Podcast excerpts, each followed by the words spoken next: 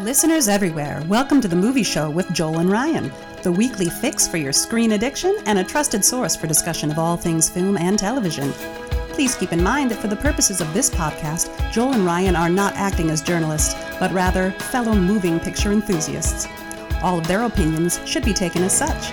Also, please be warned that while Joel and Ryan may seem like petulant children, they are, in fact, adults who may occasionally use adult language.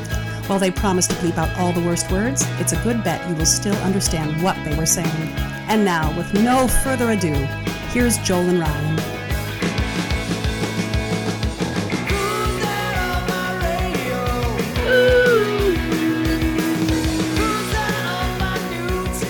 Woohoo! There's a big explosion! Everybody! Hi. Welcome.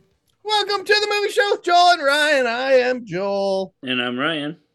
Well, we're at, hey, it's season six. What? How did that happen? Yeah. What that season six? We, you know, let's give it up for season six.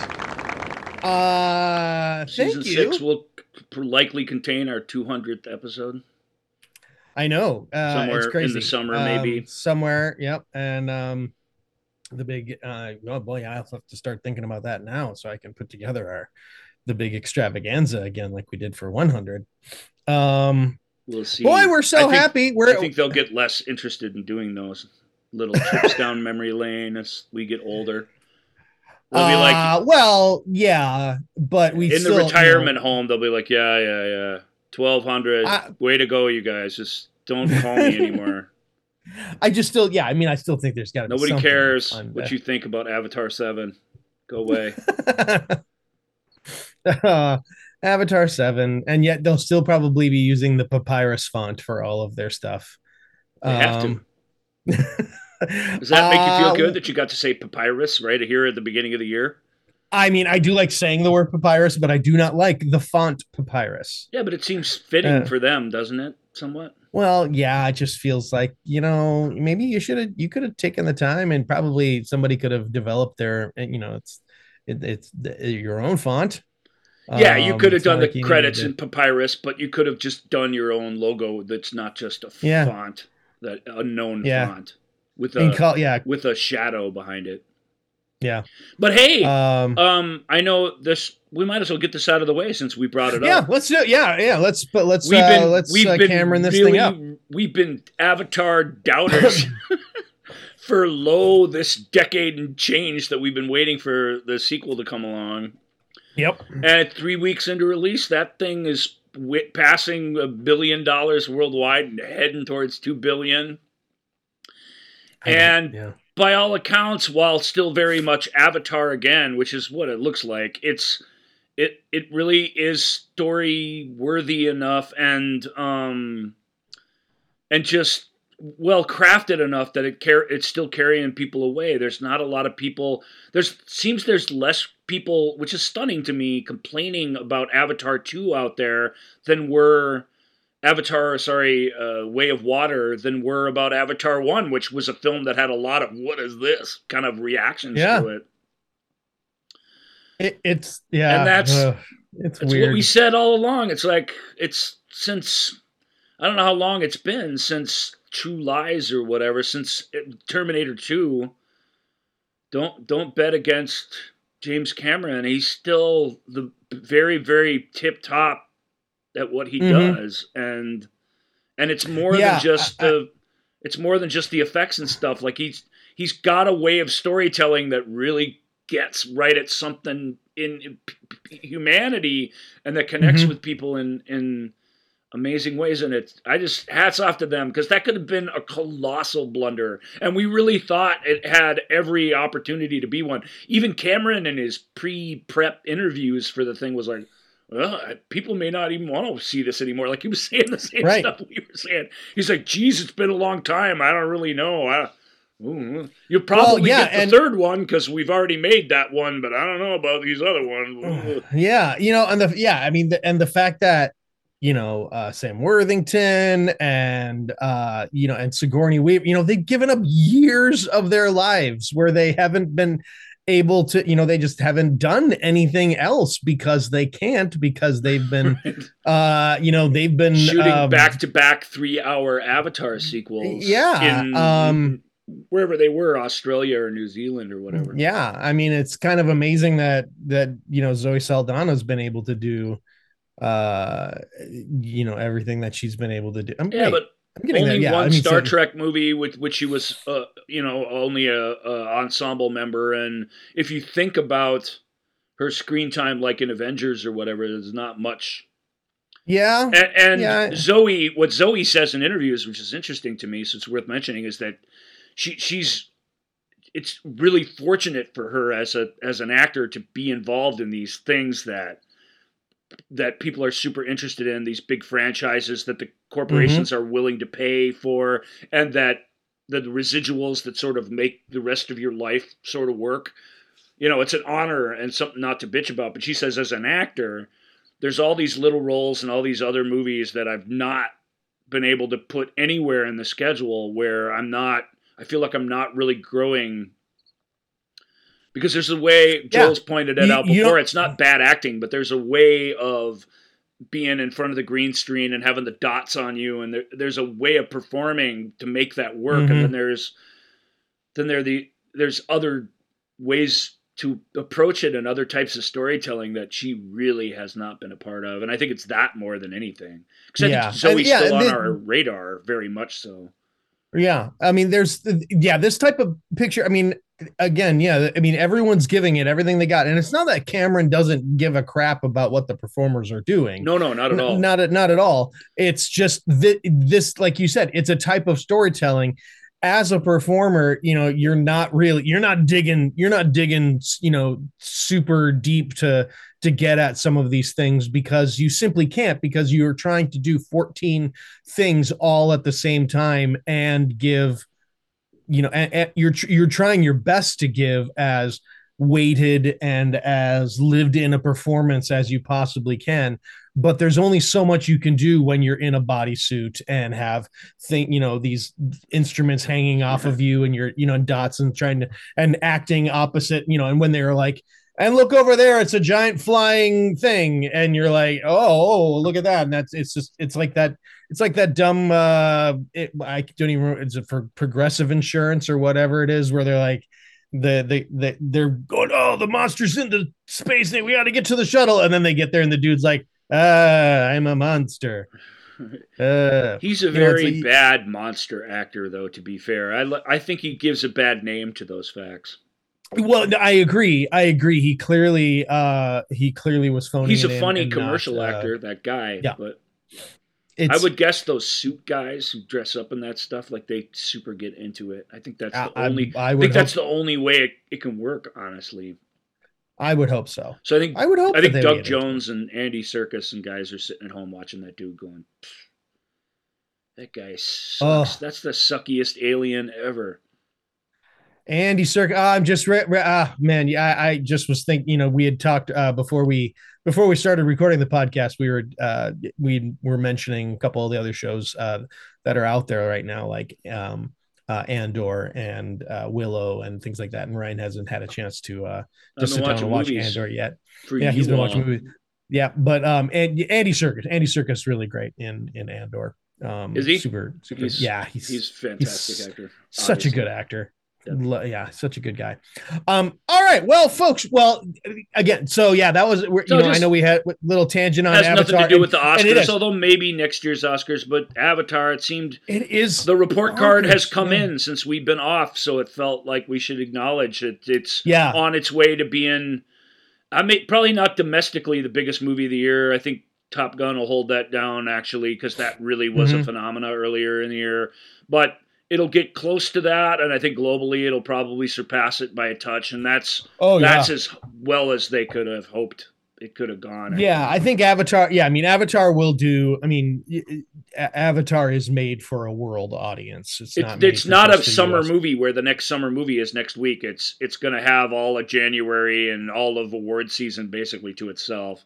Yeah. There's some things coming out, but it nothing to rival that as a theater experience. I don't think. hmm And it is, uh, yeah, and you know, Ryan and I did not say that we, oh, this thing's going to tank, it's going to suck. We didn't. We were firmly on the fence, going, I don't know. Could- so it is. anything could happen. Was I I I got it.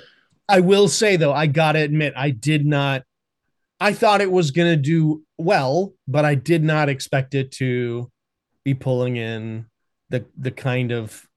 I mean, and and and again, it's it's one of those movies that's kind of review proof, um, which is why so many that you know, and when and when reviewers know that it's a review proof movie, that's when they'll they'll try to you know pull out their best like this movie's crap and try to you know we haven't seen a lot of that though. A little bit. A few people don't like it. It- It's long. Yeah, I mean, you- it's it, there's overkill to it, overstimulus, if you will.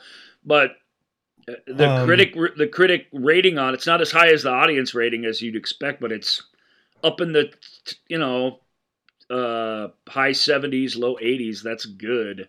That is. Is it really? It's that high. I didn't even realize it was that high. Um, but I mean, Yeah, I on was- Metacritic, I don't know what its tomato rating is, but Mhm. I, I would think very high because I think even if you only like it a little, you you it, it, the, to not like it is to take a big leap toward just denying the thing what it is, which is giant Yeah, event cinema, and you know, it's its tomato rating is seventy seven, which is great.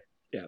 I mean that's re- for a movie like that. It's really that's really good. yes, wow. we haven't seen it yet. I'm still have an aversion to going out to the theater, and I've been watching last year's movies and a bunch of you know Mhm. things to get us going here in the new year as we look back and what what do we always start the year with looking back at Yeah.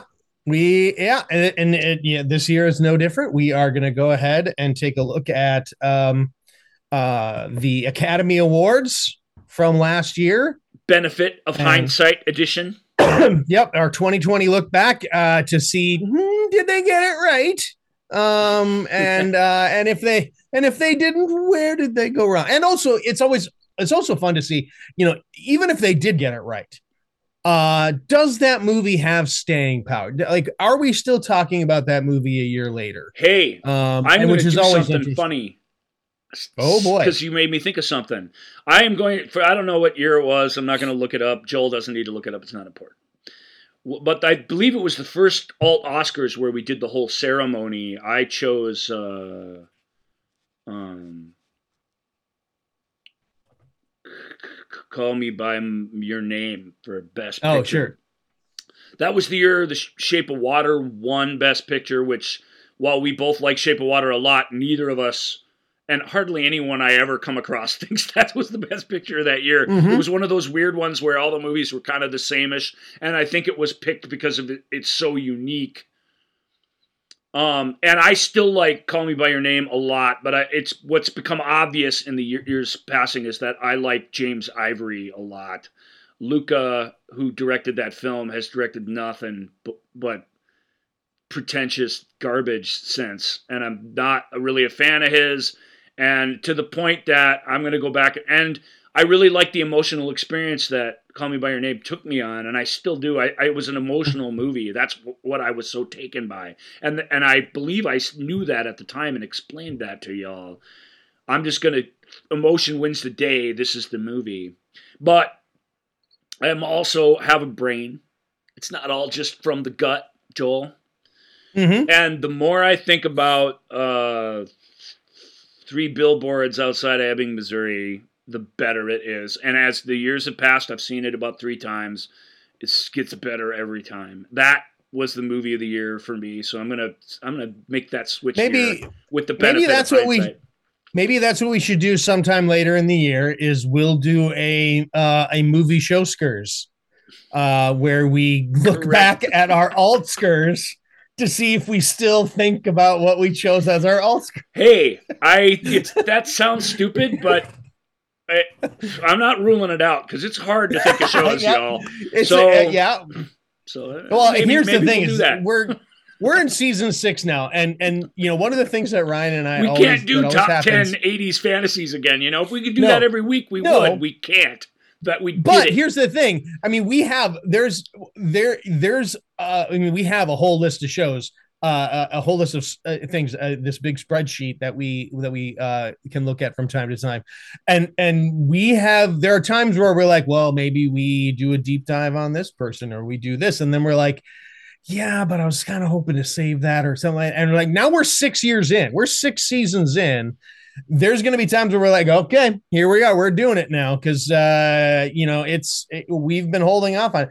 Also, you know, because we also are like, well, when we do that show, that means we can't do that show anymore, and so it's like, uh, like like when we did the deep dive on Jaws and stuff, it, that was a big deal because it's like, well, we've done our deep dive on Jaws, we don't get to talk, do that again. Yeah, Jaws can come and, up from time to time, but the the real digging into Jaws is mm-hmm. over, and now we'll have to think of something else. It is a little yeah spooky. Jaws, Blade Runner, all those top twenty of our childhood films. Like when you trot those mm-hmm. out and dedicate an episode to them, it's like uh, we don't have that to fall back on anymore. Yeah, so there is an excitement to it, but there is that in the back of your mind. These, yeah, well, I, I did that show now. Yeah, you know. Yeah. And so, but there are, you know, and, and we do have an extensive list of things that it's like, oh, that's going to be a fun show. We need to do that. So that, that'll be a great show sometime. We've had and some then, great suggestions that are difficult because of the breadth of them. Yeah. You know, best adaptations from books or, or mm-hmm. your favorite book adaptation and your least favorite. And that, that's a great ideas, uh-huh. but they're, and think of the like, movies out like, there that have been adapted from books there are yeah. millions of them. I don't know, if millions is right, but there's so many that it just but even, it makes your head spin a little bit to even mm-hmm. get started on something like that. But it doesn't mean but, it's not. but even idea. like. uh but even like uh our you know best cameo or your favorite you know your favorite you know the number of really amazing cameos that have happened in movies that have like changed the way you look at that movie and uh, you know that are it's like Oh god, okay. I actually got to think hard on that one. And eh, you know, I hate cameos, by the way. I know, Ryan. Yeah, that, but but still, but even to do a show on cameos, that takes a lot of thought to go because through. there are again like, jillions of them, and and you know.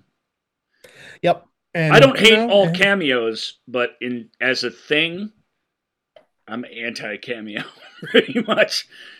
I think what you get mm-hmm. out of one compared to what you take from your thing by having one is is huge. It's a big gap usually. But all the more reason to see if you can find the great ones that are worth it because there are some, no question. Mm-hmm. Mm-hmm. Um, but that's not this show. No. We uh this show is uh yeah we're kicking we kind of have to get going with usual. the show, don't we? Yeah, yeah. Well, we I just were wondering if we were going to have with my buddy Joel. I, well, because that's also the thing is, is Ryan and I, you know, it's been the holidays. We've been off doing family things and and other, you know, and I still did. I started a new job, and Ryan's working hard, and Ryan's got you guys. Ryan's got so much stuff coming up in the new year. He's going to be a very busy little bee. Um, uh, so, but and we might even get the Joel solo show. I'm just saying. uh, and um, but so anyway, uh, but, what are you gonna do? You gonna put the Ghostbusters thing around my name on the logo or something when you do it? I would never. I would never when never. I did it's my solo show, I did not have the benefit of graphic support. I had to do true. it all alone in a lonely room, speaking into a microphone, not knowing if anyone was listening. It was very scary. I, I I always thought that I was going to uh, go through and do the movie Victory, but just the game, and comment on the game as if I were watching it live for the first time.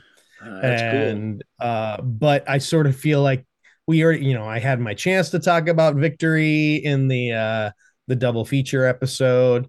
Um, you know, Pele's passed away now. I don't know. We'll we'll have to see if that's. I uh, we'll we'll rest see in power, Pele. you inspired as many people as any athlete that's ever existed, truly, and and and mm-hmm. and and you uh, you were always you always stepped up to do it in every way imaginable. We never catch caught you on a bad day, truly, and mm-hmm. and I'm not just saying that like well whatever it uh, you know I'll always sign an autograph or whatever. It's more than that. That guy was a humanitarian to the end he just used yeah he really was it's a fully realized life where he used every ounce of it and every waking moment to do right by the world and his fellow people around him and and just what he Terrific, did for, for uh, football alone is, is stunning. So Yeah, there's a terrific, terrific documentary on him. And now I can't remember if it's on HBO or if it's on Netflix. I think it's on Netflix. Uh, it's uh, it's new. It's I I think it was 2021, um, or maybe beginning of 2022. Ter- terrific documentary about his life. Uh, uh, it's really great. I, I mean, and as a as a guy grow who grew up playing, I mean, the number of texts I got from people out of nowhere just going, "Hey, man, heard about Pele." You know, it's because I like everyone was like, "Oh yeah, that dude was important." Um, and I know Joel likes soccer, so he must be wrecked by it. And I'm like, "Oh well." I mean, it's not like I, not like he was my buddy or anything, but yeah, mean, we he did- these things affect us differently. when yeah, you he did. when- I mean, I was like, he did help the Allies escape after winning the game in Paris. So eh, so uh, add that to your resume. yeah. So uh, um all right. Okay, we gotta get you know he's keep- good in that movie. He's, he's, Yeah, he's not just good at soccer. He's Oh, good in it. He's like he's like, oh, we the plan should be give me the ball here. And then I go like this, and I go like this, and I go like this, and I go like this, and then I score. And you're like, that's Pele right there, baby. Um, all right. So the uh Academy Awards, the Academy Awards this past year. Uh, you know, once again, was the it you know, 2021 eligible Academy Award Academy Mhm. eligible films for the 200 2022 extremely memorable Academy Awards ceremony that neither Joel or I watched out of protest. Yep. And um, um, I'm still not then- sure what all happened. I should do some reading up on that probably, but too late. yeah, Too I late mean, for this show. yeah the the you know obviously it's the oscars that will be remembered for absolutely nothing to do with any of the movies So all the more um, reason for us to concentrate on movies and get rolling. hmm um so all right here we go the uh oh wait, this was the um the, oh my gosh sorry i just wanted a quick look and make sure i had the number uh that, that was this the 93rd I don't know. the 93rd This was Roman Academy numeral, whatever, whatever, whatever. XV, IV, X, C. Indeed. I think C becomes a Roman numeral when you get really high in the numbers. All right. Well, this is the 2022 Academy Award Outskirts.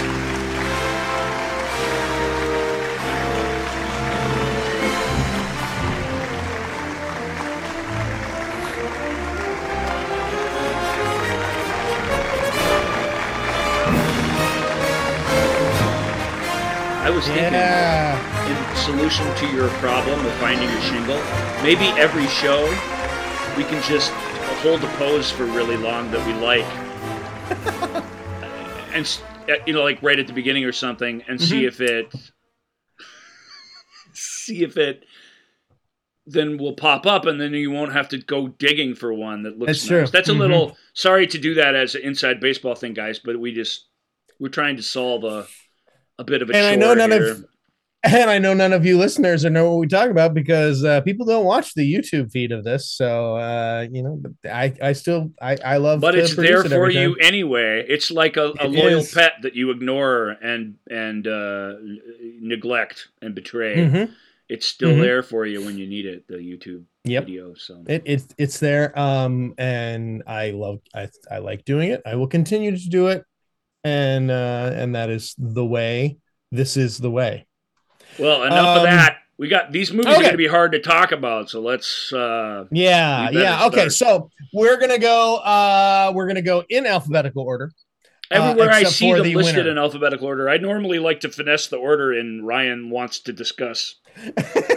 that's true that's true But uh but for I this do. we are but gonna That's no, you know, like I do it in an order where that caters to me and my feelings. But this is just this is purely objective in the order Mhm. alphabetical. Uh, of the, how many nominees were there? Were there all ten or were there nine? I can't remember.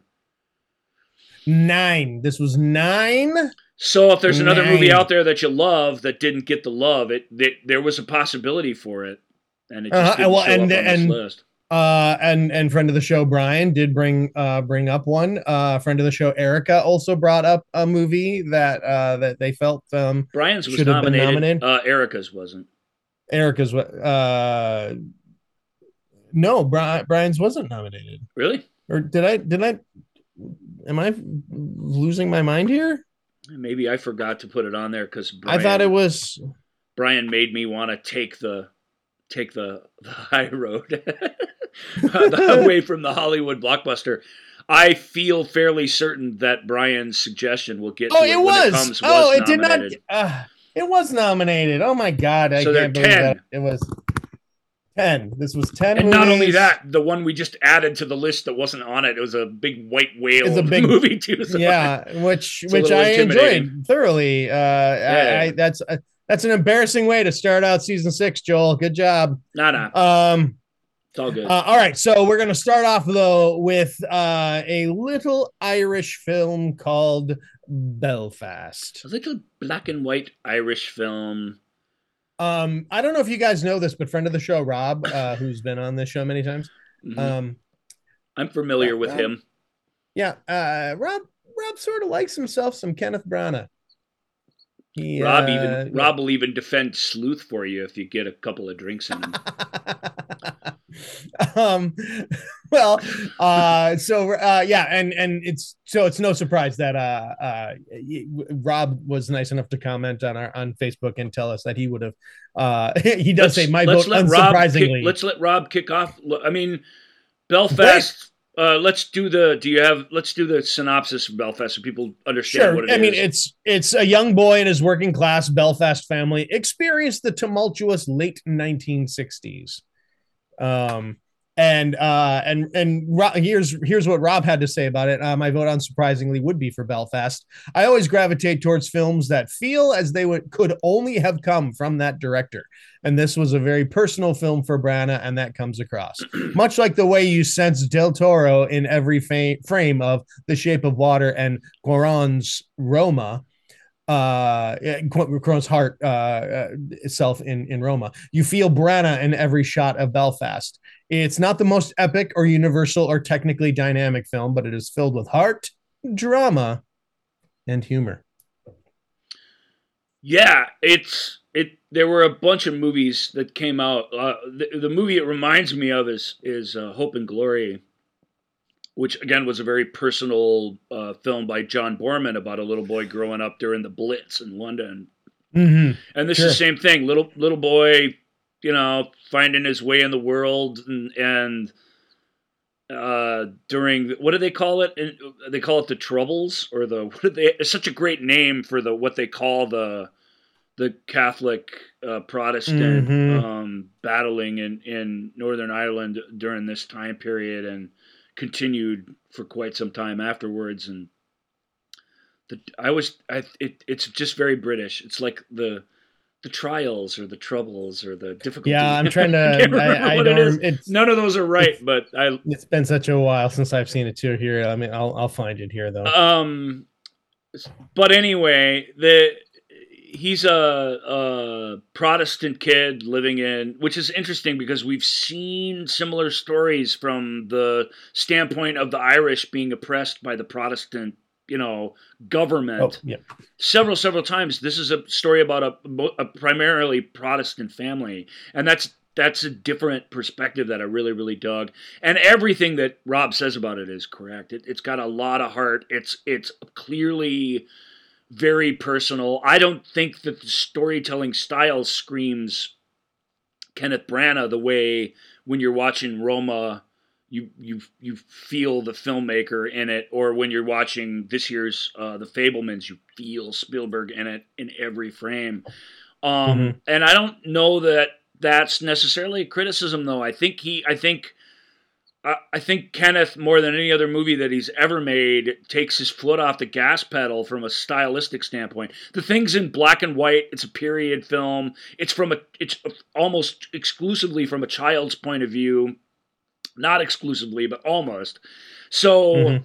there's this sense of wonderment and amazement that he gets caught up in a riot because of his cousin who drags him into it, a looting riot uh, late in the film, and he, he realizes quickly once he's a part of it that uh, this isn't where I want to be at all. But the the the excitement about it and the the the childlike way they think this is just going to be fun, especially his cousin. I can't remember who plays her. She's fantastic actor. She was in Branagh's failed uh, fantasy movie on Disney Plus. Its name I'm not remembering. Um, but she was great in that. She's great in this.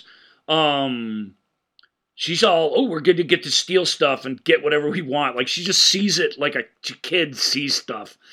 She mm-hmm. doesn't understand the violence and the what's going to happen here, and and it even the resolution of that, it's not what you'd expect. He doesn't go, you know, the movies I was ripping on last year or years back, whatever, you know, films that go for the cheap, cliched gut punch at every turn are exhausting and they they it's people they're crowd pleasers in a way people do sort of dig them but they to me they they miss what is special about a true life story in that they they don't have any highs to deliver because it's just delivering them at this rate of of steadiness. Belfast is very tempered in its in its storytelling. It's a, it's a lovely story.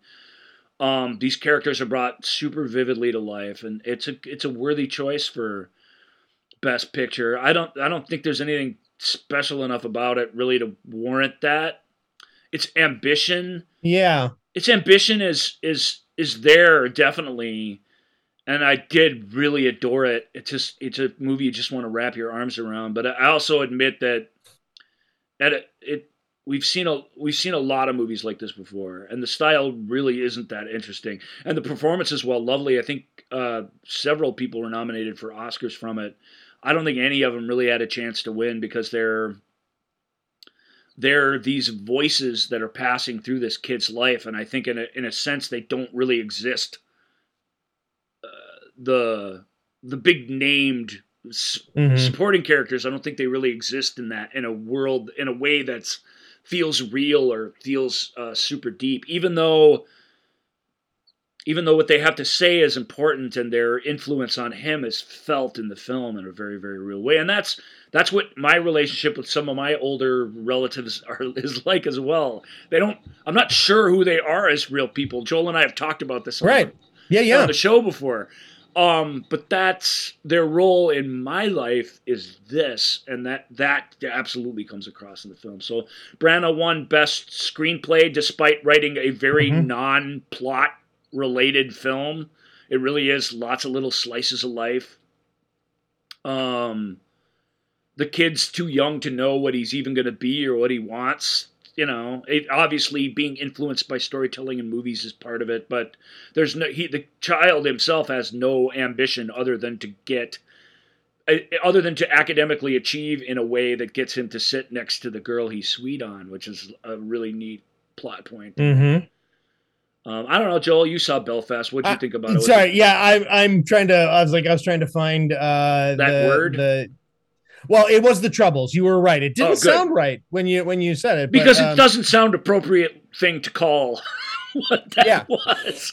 And yet, that's what to... that's what I've always been so amazed by. Yes, in the back in the era of the troubles, it just the troubles yeah, I was trying to find the uh the the, the Disney series thing because it's uh, it's bothering me because I'm like, oh, I know exactly which one you're talking about. Ah, I can't remember. Um, and yet it's not coming up here as I'm looking through his. uh Yeah, it's the story of the. It's like a the. It's like a, a kid story too. He's a villain. Yeah. Uh, Branagh directed a two-hour film that got cut down to like an hour 25 mm-hmm. and it's it's an incomprehensible mess of a movie but it was fun you know just like david lynch's just like half the people from dune showed up in twin peaks and blue velvet it just shows you that oh that even if the project goes down in flames like the relationships the things there's lots of things of value you can pluck from a it, failure it and he Mm-hmm. definitely mm-hmm. did it in the case of that particular actress who's really wonderful. it would help if i was looking under director not under actor so it was it was artemis fowl was the uh yeah. was the it was the film and the actor who was also in that um that's in belfast is is it, uh, is it laura McDonald here Could be. Click on her. Does she look like? yeah, it's Laura McDonald. Yeah, yeah, she's the one who plays Moira. Yeah, yeah, yeah, yeah. She's great. It's Laura McDonald. I mean, yeah. they're all really great. Everyone in Belfast is is is really fantastic. And Yeah, I'll go I'll go you one further. I having I own Belfast. I bought it before I watched it because I knew I would love it. right. And the fir- and it's one of those Universal Blu-rays that just starts playing the extra features after the movie's over. And and it the first thing is a whole deleted intro and deleted outro to the film where Branagh is featured traveling back to his hometown and walking the streets, and and and I won't say anything about like I'm not going to sit here and rip on it. It's ter- terrible. Uh, because Does someone great does someone turn to him and go, "Earn this"? I don't know, but you know what he did was he didn't put it in the movie, and That's true. It may, I mean I get what you're going for, but this is feels really stupid and hackneyed, and this feels like the worst of Branagh. Basically, it's it's Mm-hmm. heartstring tugging and it's just it's over the top in a theatrical way that is not necessary and i think when he when he conceived of it it, it had a reason to exist that added to Right. the project but when he had it the heart of his movie the story of this kid he had the thing no Mm-hmm. need for any of that other stuff and he was it had to somewhere along the line it had to have been tough for him to cut that stuff Sure. because it features him and it's his story, but he got rid of it and good job, man. God, And it's that, better for that it. stuff had to go. It would have knocked Yeah. the whole star off your movie for me, truly. Um. uh, yeah. I mean, I. I. Uh, yeah. I mean, I. I, there, I and don't really have anything thanks to for add sharing about, it with uh, us. You know, that's cool too. Sure. Sure. Yeah. Uh. But I. Um. I. I don't have anything really to add about it. But I. I've been. You know. I. But can't help but looking, thinking forward a little bit. You. You know. You. You talk about how. Uh, this movie has, uh, you know, it, it's such a personal film for for Brent, and Rob talks about it too. How it, you know, del- you you sense Guillermo del Toro and Shape of Water and Cuarón and uh, and and this is Belfast. I'm not sure. Well, now we have meet the Sorry, go ahead. we have meet, meet the. I was just gonna say, uh, the the the point being is is uh the you have um meet the Fabelmans coming up, and you know, and obviously it's Spielberg. It, it obviously it, it it's you know it's got all of it ticks all of the boxes for an Oscar nominee, so that's probably going to be nominated for an Oscar. Will It- that should be. you know?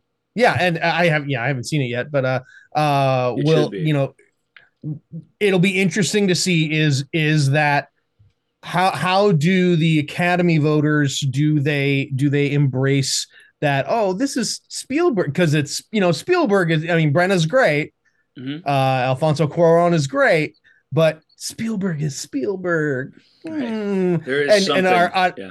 and our audience is going to go yeah you know what we're going to you know we're going to this is this is this is old steve giving us his goods here let's let's get you know so it'll be curious to see if if if how they were how that is this sort of very personal film uh told on a kind of a bigger scale how that uh how that ends up being received Slightly So that's a bigger little- scale than Belfast, but Belfast is such an intimate little thing. It's Yeah. somewhere between Belfast and Roma, probably in Sure. terms Yeah, of that- scale. Um, and I get what you're saying about Shape of Water. I guess that's personal, but I don't, I'm not feeling it. I, Nothing I, about I was that just quoting feels. i was just quoting rob Yeah, I know. um, I'm arguing not with you. I'm arguing with Rob. and i will not i'm not here to yeah, defend you you, feel you, you feel Del Toro and everything he does because it's so hyper stylized, and all of Yeah. his movies feel like they take place in his own mind. But have we Right. seen the super personal one from him yet? I, I'm not sure that we have. Mhm. We'll see. maybe maybe later in the show when we talk about uh when he comes up again maybe we'll be talking about how uh that's his most personal Better get to it. Hey, Anyway. but Rob's right about Belfast and that screenplay. Even though I'm not sure the screenplay is all that great, it's brave. It's brave to just get those memories down, to put them in some kind of order, and to let them be. Uh, that robs the thing of an engine, but it Mhm. it it fills it with reality and believable life and, and verisimilitude, and that's what the film has. Heart, just like you said. Neither Joel or I picked it, but really there's I- can't imagine anyone sitting taking the time to sit through Belfast and not caring about those people and caring about that story and that's that's what it's all about. Mm-hmm. Uh, I am uh, realizing real quick here that we uh, we didn't have these uh, in full um, alphabetical order, Oh. uh, which I can put them in alphabetical order, which means that we would be talking about uh, "Don't Look Up" next. Uh, do we want to go ahead and do that? That's a little sorry. This is a little programming Yeah, they're all in alphabetical order except that we saved the winner for last, which we always do. Right, So, sure, yeah, full yeah. disclosure. Um the, the not our winner, but the actual winner. We always yeah, save yeah. till last. Um yeah, we can talk well, I mean, yeah. we can do whatever. I don't know. I don't care. yeah, well, let's Just let's as long as we it. don't Let- leave any out, Joel. No, uh, and and I hey like look, I Brian's favorite, for example. Well, I also, you know, and and this uh the the, the movie that uh is up next in the nominees alphabetically is uh Don't Look Up. Adam McKay's Don't Look Up. Um I, I, Maz actually, he's like I I uh, friend of the show Maz. Uh, I I did like Don't Look Up. One funny throwaway line was when the president said, "We will get our Ivy League people to double check your work." So he Oh, he also really liked Belfast. Belfast was very relatable to me and and funny in that odd way Europeans find black comedy bleakness amusing. So uh, I, want to make sure to Yeah, but Bel- Maz's- Belfast isn't. Uh, he's not saying it is, but just so you know, Yeah. Belfast is not a black comedy, but it's Right. it is a tiny little family story going on amongst this upheaval and conflict and every other word other than troubles that I can think of that Mhm. that explain the neighbor against neighbor and and uh, all the religious tension and stuff that's going on and, and and all the outright violence and carnage that's mm-hmm. happening in the world around him. And that innocence surviving amongst that it's what made me it's what made me think of hope and glory. I like belfast better Yeah. than hope and glory actually quite a bit but the same thing. It's a kid finding a way to be a kid in this time period where upheaval is crazy.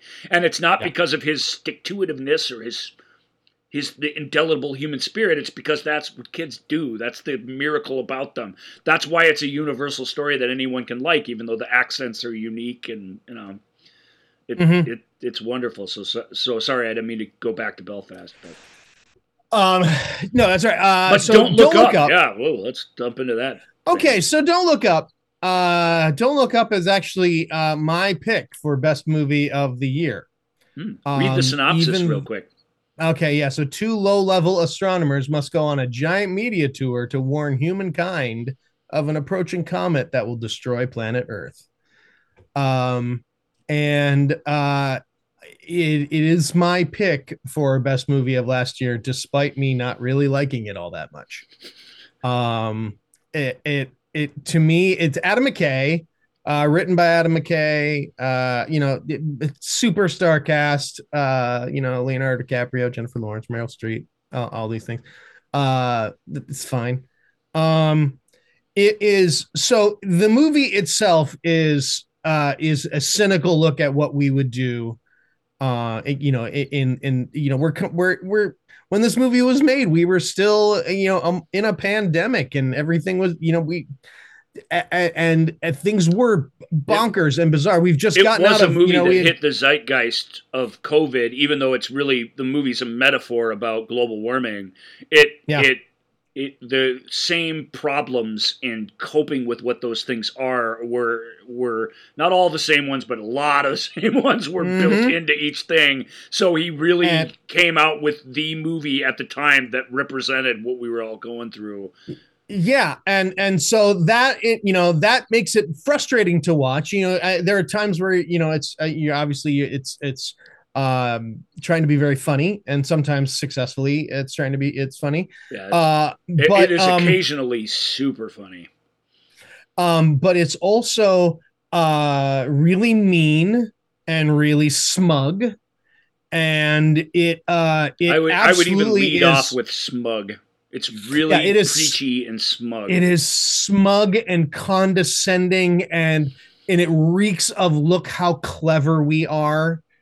Um and and that is those things that I'm saying in such a very disdainful way are exactly why it should be it should have been the best picture for the United States in 2020 for 2021. Yeah. I mean, what, we were living through more- a smug and condescending age, truly. Correct. It Hmm. absolutely a perfect encapsulation of everything that we uh we were going through, had gone through and and continue to go through at this very moment when you have people uh and I don't want to get political but the fact that they're uh you, know can't can't even vote on a speaker of the house without trying to make it some sort of clever and look how interesting and clever and kooky I am and Well, the, uh, the don't look up all- movement, the don't look up movement in the film, it was literally there's a meteor, you can see it in the sky, it is coming right at us, and to Mhm. the only way to reasonably deny its existence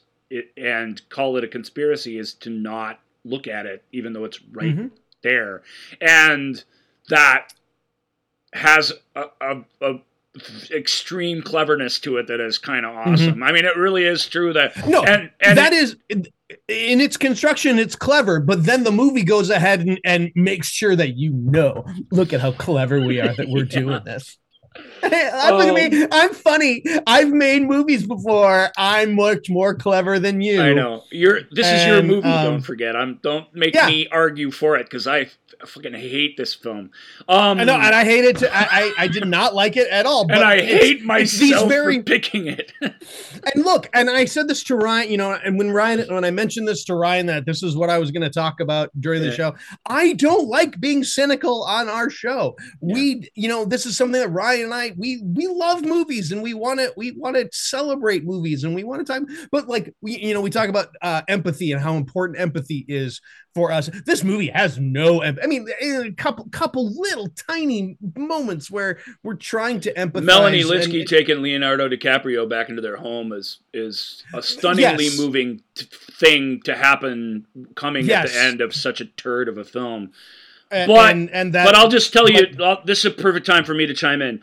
The, Yeah. the the my issue and why I could never vote for Don't Look Up, even though it, it's all the things you say, and it really it was all we were talking about at the end of the year when a film takes over the public conversation the way it does. You you can't sit back and and and you can't answer it on its own smugness and condescending terms. You have to you have to dig in and go, okay, what's going on here? I really Mhm. think you, you have to do that. We both tried to do that. My issue with it as a movie is it's just a shittily made movie. It's a bunch of funny or die sketches just kind of strung together, and there is Yeah. like a plot which is which is funny because some of it is really funny. Like it's just, it's as funny a movie I think as came out last year that I saw, um, and that and it does maintain a thread of humanity in its main characters throughout. I think DiCaprio and Jennifer Lawrence, even when the film doesn't give them any help, I think they find a way to get those characters through as people that are telling a complete story. And I, I don't normally, I usually say, well, it takes a village, right? You got to have good writing, you got to have this or that. There's some times when really good actors just know, hey, if it's not here, here's what's here, but if it this isn't here, I got to figure this out. They both make it a priority. It makes a lot of difference that they do that because at any point we could lose track of who they are as people and we'd be nowhere with this thing.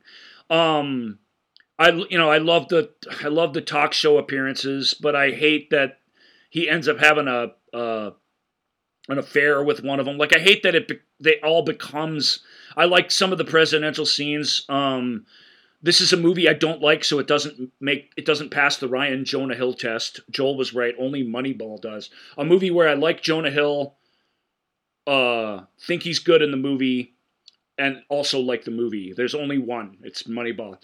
This one, I have you think seen Jonah. have- real quick, real time? Have you seen the documentary yet? His uh his no, documentary but that about his doesn't count. He's psych- not acting in that. Okay, great. Although, okay, and if he is, I'm not going to like him in it because he shouldn't be acting in a documentary.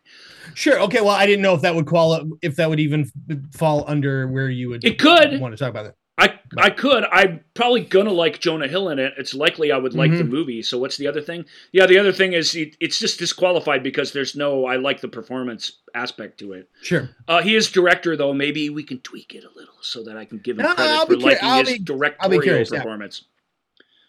You're going to wait a long time for that answer, so don't get too excited. Sorry. I know That's it comes right. on the Joel's recommended list, but I think you really should start admiring Jonah Hill, which I don't. And that's and that, here's me pointing out a movie that he's really well cast in and really good in, like the act, like like Jonah in it, like the performance, uh, but just really don't like the movie. I, uh, even though mm-hmm. I, I, appreciate what Joel's saying about it, I think he's dead right. It, it was the movie of our times. That's that's some that lightning in a bottle is something you only capture so often. But it's it's not just smugness. It's sloppy. It's lack of style. It's uh, Adam McKay hasn't made a just a well told movie yet. Even his other more acclaimed and and softer works are all equally annoying and smug and just mm-hmm. it's like I just don't want to spend time with you, man. And. Yeah you you can give us moments you, you do a pretty good job of it which shows you capable of it moments that make us care. But if if you get to the end of this thing and still find yourself really really caring then you're not I don't know how that you're engaging with it in a very honest way. And I try and do that every time. That's probably not the way to watch don't look up. That's probably right. Maz has yeah. it right. It's just a it's a lark, it's a goof the extra the jokes that are clever they're super clever you just got to appreciate them for what they are yeah but I, I I think so, a film yeah. that is is poking uh, right at the heart of what we are as a society, which this film is doing, needs to ease off throwing pies everywhere way more than it does, and it just doesn't do that, and that's unacceptable ultimately. So. Yeah. Um, all right, moving on to a movie that I have not seen. So I apologize. Uh, but it is uh you know what I'll say. Remember when Parasite won for Best Picture and uh and the director was like, you know, I, I hopefully this ushers in an era where we are not looking at at films and saying, oh well, this is uh, just a foreign film and only you know and we we look at the totality of films across the world and that's how we, well i think you know that this is uh this kind of falls under that. Well this is a um uh this is a movie called drive my car uh and it is uh this movie is uh, oh my god is south korea it's a korean film. Korea right? J- japan i believe Oh, yep. No, you're right. It's, but it has a, it definitely has a Korean connection in it, so that's not a. Okay. Okay. So uh, okay. So I'm not talking. Okay. Anyway, uh, yes, it's a Japanese film uh, called Drive My Car. But it's almost uh, it's almost uniquely Japanese, mm-hmm. because it it's it, it, read the synopsis. Uh, it is a renowned a renowned stage actor and director learns to cope with his wife's unexpected passing when he receives an offer to direct a production of Uncle Vanya in Hiroshima. Um, we're not going to spend a ton of time on Drive My Car because Drive My Car is a tough uh, film. I found um, it's not hard to follow. It isn't. It's almost mm-hmm overly simple in its plotting, which is a very nice Japanese thing. It's very polite, makes sure that you know where it's at every step of the way. Um, you know what I mean? Like it's a three hour long sort of quiet drama, but it has a lot of atmosphere. The Japan that we get to know on the screen is a vivid, living place, which I really, really appreciate. These characters are, but these characters they're they're quiet and reserved in a way and maybe it's in a way that it it it maybe it's not that because it's an emotional movie. The reason it works is because it earns this journey to this emotional point at the end. Um you get to see a unique fly on the wall into this creative process that takes over the whole second half of the film that's very very interesting. Um and that metaphor and the the, the sort of Chekhov like ness of the thing is is it wears it on its sleeve too. So there's so much to like about it, and yet I just felt like even the, with the tragic loss of a character in a really crazy way early, and even though we know that that grief is there and hanging over the whole thing, and you, it it is just and it is because it's an international feature. So it's it's the great thing about it, is the flaw in it in terms of my being able to just find my way into it somehow. It's really hard to do that. But uh, if it if what we've said about it doesn't turn you off, you should take the time to watch it because it really is. It was it won best international feature at the Oscars, Right. rightfully so. From what I can see, I've only seen one other on that list, but I mean, it was really really good. It was nominated for best picture. It was certainly a worthy nominee. I mean, I, it's hard to find. Mhm. Uh, English speaking movie somewhere further down the list. There were a bunch of other good ones, like there are every year, that could take its place. But it and but it's it just felt more it felt too much like a homework assignment that's my failing probably and not the movie i just feel like Hmm. What am i you know it's this is hard. It's it this is a challenge. It's more than Yeah. just oh i don't like reading subtitles. When you're it, when you're it's worthy exercise. You're being pulled into somebody else's culture some other culture's way of storytelling. And and you feel that the uniqueness of it. You know what i mean? There were parts of it it's a weird con- connect it's a weird comparison but there were parts of it that made me uh, uh, think of tarkovsky's solaris which is a similarly quiet and insular thing where if you sit and say what happens it sounds like a dynamic dramatic thing. And yet the film's so internalized and so wrapped up so tight emotionally that you you don't really get to go through all that until you do. The film really does sort of stick the landing, which it was, which makes it a rewarding experience. So I don't Mhm. mean to hedge so much on Drive My Car. I, I feel like that film's better than me, and it got the best of me as a viewer in a way when I was watching it. I certainly appreciated it, and I feel good about myself that I got through it. But that's not. That's not enough. Like you should. It, I, I wish I loved it more, and I wish Uh-huh. I could advocate more for it because I really admired it a lot. I guess is what I'm saying. Sure.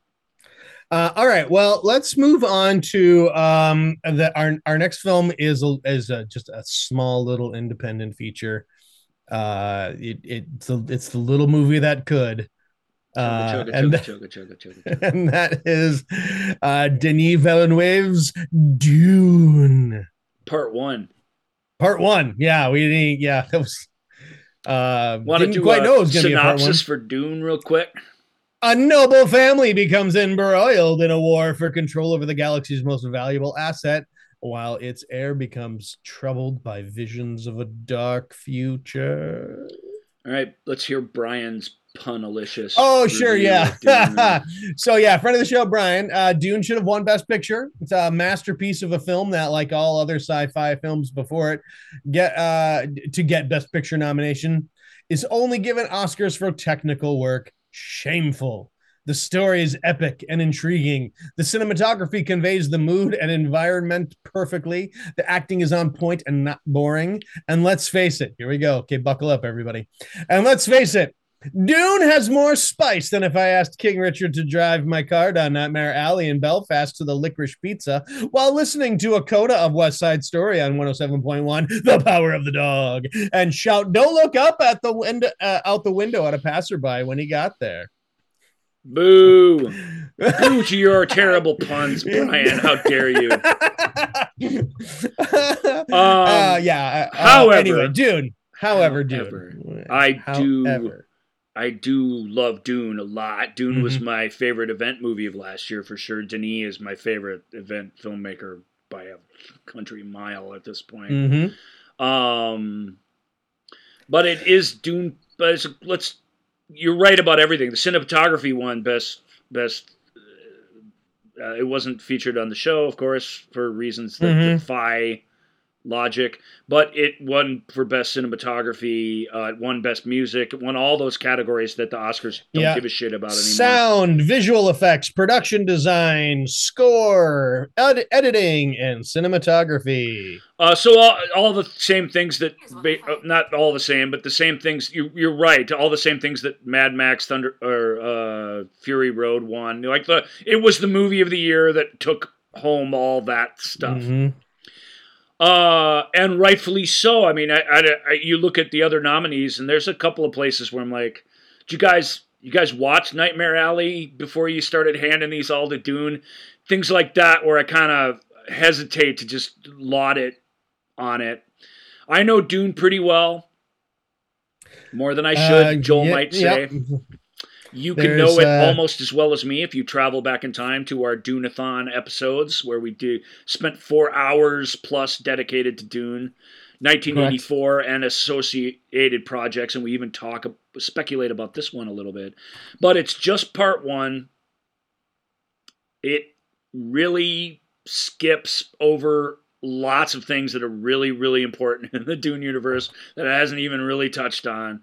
It has mm-hmm. every opportunity to pick up the pieces of that in part two. So, and if it does, it's, you know, then wow, then, it, but it is absolutely dependent upon its story being finished in a satisfying way. And the start of Dune, from where it starts to where it ends, is the easy part. The hard part is coming. Um, mm-hmm. but I but I regret it. Two and a half, two hour, two and a half plus hour film. You know, David. I can't never. I can say it when I see it on the page, Dave. I'm really, really sorry, mate. Oh, oh yeah. Um, um, um, um. Uh, just uh, Dastmalchian. Yeah, just just as an example, there's a lot of great people in this, but he's brilliant. He's cast to perfection and one of the greatest science fiction characters of all time. And he's maybe got three lines in the film before, spoiler alert, he's sort of dispatched unceremoniously and gone. And we never found out who he was. And there's no reason to believe that the, that the sequel is going to take any time to explore who he was. That mm-hmm. to me is tragic and shows you where this Dune is got problems and it has challenges. Um, and it skips the difficulty of a Dune adaptation by just ignoring stuff. And I just feel like that's going to come back to bite it in, in, its ass.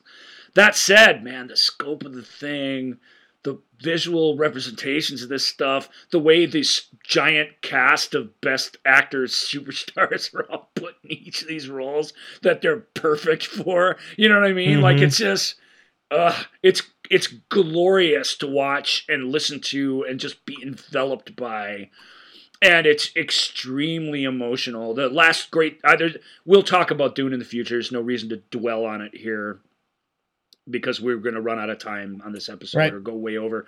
Because uh, Dune will have its day. Uh, but I, it's just an example of how brilliant it is. Uh, Rebecca Ferguson's pretty much. You've heard me rant and rave about how she's the most brilliant thing ever in the history of the world, mm-hmm. and she is. She she uh, her take on her character. She she kind of wasn't going to do it. She needed some convincing by Denis to take that role of Lady Jessica, and she didn't want it because she kind of didn't want to play the the heroic you know alpha lady who you know does all this stuff especially in the first part of the story as written uh, yeah but when she read it and thought about it more she came back to him and she said well that's fine, but uh, I just want you to know right now that I'm not interested in playing up the heroic aspects of this character. I think her heroic and brave bravery, her actions speak for themselves. I want to play her fear and guilt about her role in all of this. And that comes across in every single frame in the film. And she's exactly yep. right. When that character needs to kick ass or do this or that, it it that takes care of itself. Um, you've you've got tons of great performers, tons of great technicians, tons of people bringing that level of specificity to a thing that is worthy of that kind of attention. Frank Herbert's novel is fantastic. So I loved it too, man. But I it can't yep. be great picture because it's just half a story. It's a little over half a story, and we just you you you it, it's not enough. There has to be more. There's gonna be more, but it it this doesn't sit comfortably as its own thing yet. We'll just yeah. have to wait and see. I reserve uh, judgment, even though even though yeah, I love. I want to see it in its totality. I want to. I want to see the whole story put together. I will gladly sit through all five hours. I'm sure it's going to be five or five and a half hours when it's all said and done um, I'll gladly do it. It's a it's a great story, and it's you know I you know like you said yeah the difficult stuff is coming up but uh you know it's been uh, these characters are uh, especially um, you know Timothée Chalamet uh, as as um, it's quite a journey. Paul Atreides. It's not yeah, and and it's and he's doing a yeah. You know yeah he's not you know it's it's it's some great uh it's some great character building going on here and we you know we haven't seen the the completion of the of the character yet so let's yeah let's wait and see Well, and, and Jason Momoa and Josh Brolin and Oscar Isaac. I mean, the list goes on and on and Mm-hmm. on. People that uh, only have so much screen time, just absolutely maximizing the value of these vivid characters. Mm-hmm. Even David as Piter DeVries does a great job. He's he's just like he's perfect, but Mm-hmm. The film. One of the film's missteps is it doesn't get the way he's important. That it's the ancillary stuff. It's the stuff going on in his head. Somehow you got to get that stuff out on the page, or that guy and the way he fits in the story is just a stooge who just orders Mhm. people around on behalf of his baron and then it's gone and and that's not enough. That character on the page is really really important and that character in the greater history of the thing is really really important. And that character is a good example of the way the film is also skirting basically all of the high and interesting concept. Stephen mckinley i can't remember his whole name um plays this guy called a, a Uh, mentat uh, Piter's also a mentat. What is a mentat? You have no idea by Mhm. watching this film, and you you gotta you gotta know. It's not something you can skip. It's weird world building minutia that's difficult to get in a standalone film, but you got to get it in there. You got to get Yep. it in there. Eh, You have to know what these guys are and what they're doing and what their function is, what their schooling was. You know, you don't have to go down the whole thing, but you got to get the hints of that out in the narrative somehow. It's what Lynch's film is is most criticized for. He he gets a little bit of everything in without fully exploring anything, but at least he gets a little bit of everything in. This film gets a whole lot of nothing, leaves it completely on the table, and I really do feel like it's gonna. That's if if they don't find a way back to that stuff they're they're going to end up with something that's not nearly as rich and awesome as it could be, even if it is Hmm. pretty awesome. Hard to imagine them like boofing up the sequel. I I'm not expecting that. I expect it to be awesome. So we'll see. Right. uh stephen uh stephen mckinley henderson just wanted to, to complete So again, another so great actor in a great role. Yep.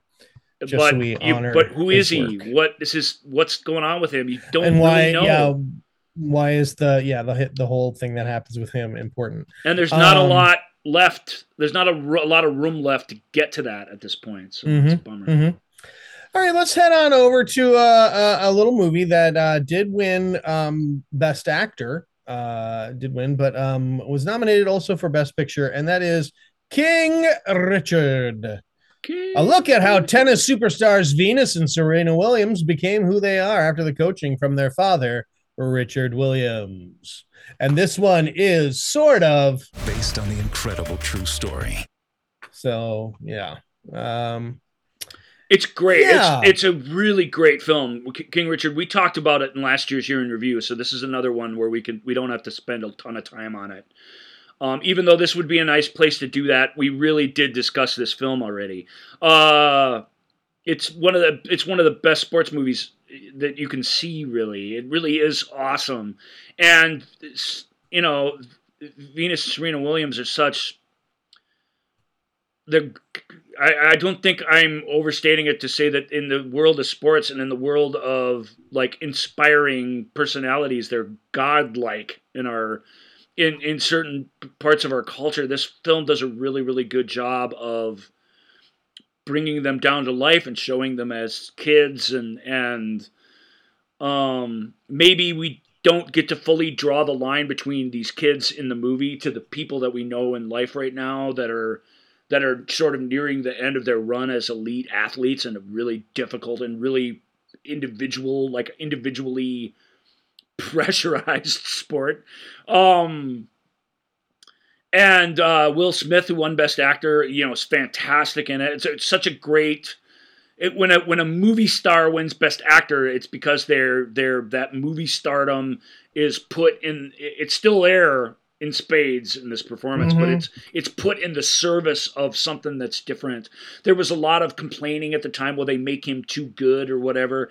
I think that guy's flaws actually are fully explored in the film to the degree that the film's willing to. I noticed that King Richard's other children came out against the film. Uh, they were the highest critics. They're like, yeah, super dad, right? But not to me, not and not to my Right. brother or whatever. Like, uh, and they deserve their voice, I think, in that conversation more than just about anybody else.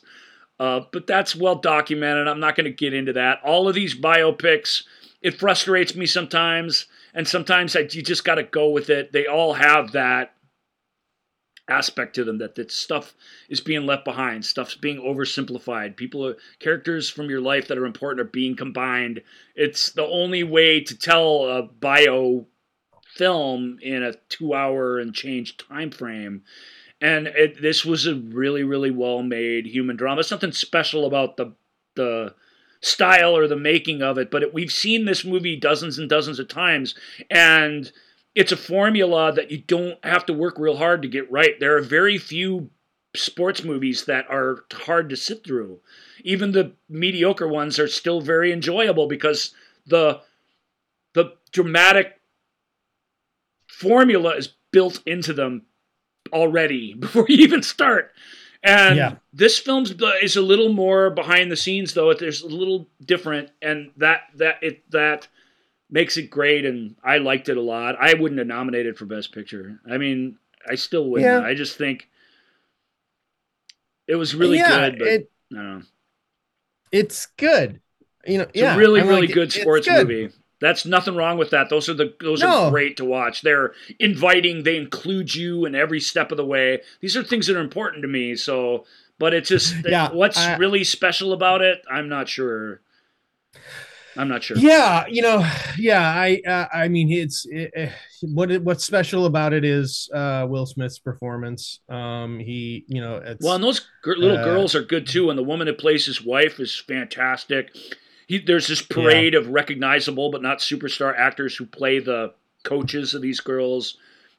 I'm thinking of Joe Bernthal mostly because he's the yeah, one they sort John- of settle yeah, on. Uh, yeah, Jon Bernthal. Tony Jon Bernthal's Goldwyn, fantastic uh, in this yeah. film, as good as he's been in anything. So it's it really is really really good, but it's still one of those triumph of the human spirit movies. We've seen them all before. What Right.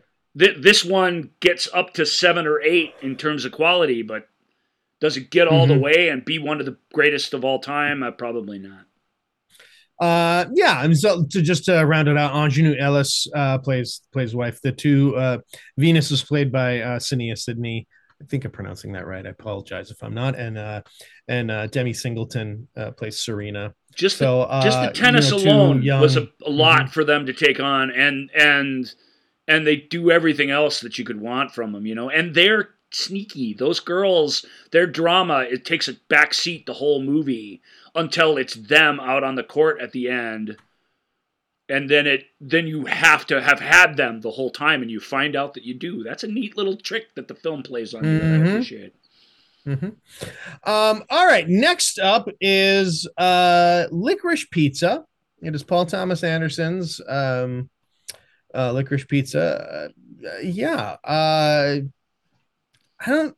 I don't know what to say about this one, honestly. Uh, Synopsis, was synopsis, please. When Sure. in doubt, This- let's begin with the synopsis. I think that's a great idea. Uh, the story of Alana Kane and Gary Valentine growing up, running around, and going through the treacherous navigation of first love in the San Fernando Valley in 1973.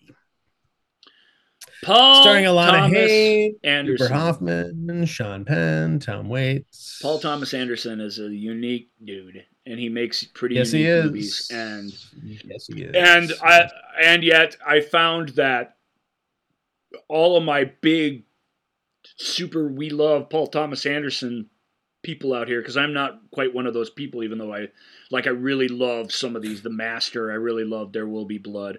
Michael friend of the show doesn't think there will be blood holds up but that's an Mm. asinine thing to say about that movie. Doesn't hold up to what?